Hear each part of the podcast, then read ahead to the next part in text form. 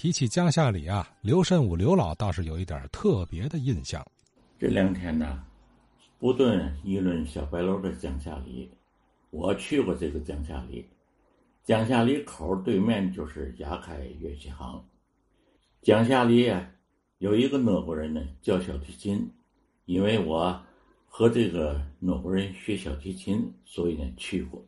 我今天主要是介绍江夏里建筑的楼梯儿与众不同。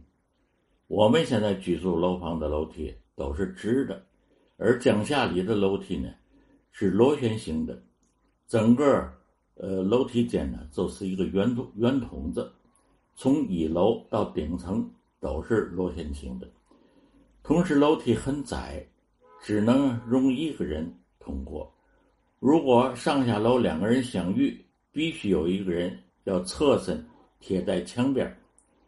我就奇怪，这样的这么窄的楼梯同时是螺旋形的。那么重大的家具是怎么运上去的？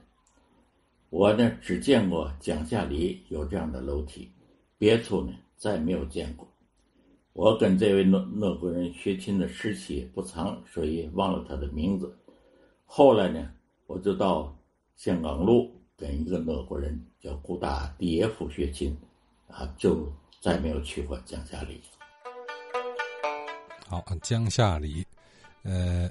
也有听友给我留言啊，大多都是说二十年代那个老照片啊，那个二层小楼啊，已经不是后期人们见到的样子了啊，看起来它是曾经复建了一次，呃，应该三十年代、四十年代就复建过了，再后来就是呃扩宽这个曲阜道的时候拆了啊，呃，应该是八十年代初吧啊，呃，那么刘老印象最深的就是那个楼梯儿太难走了是吧？旋转的，这这怎么搬家呀是吧？哎，刘老是去那儿找俄国老师学小提琴。你看，刘老这个小提琴的水准一定很高啊！他都都是当年都是找洋人学啊。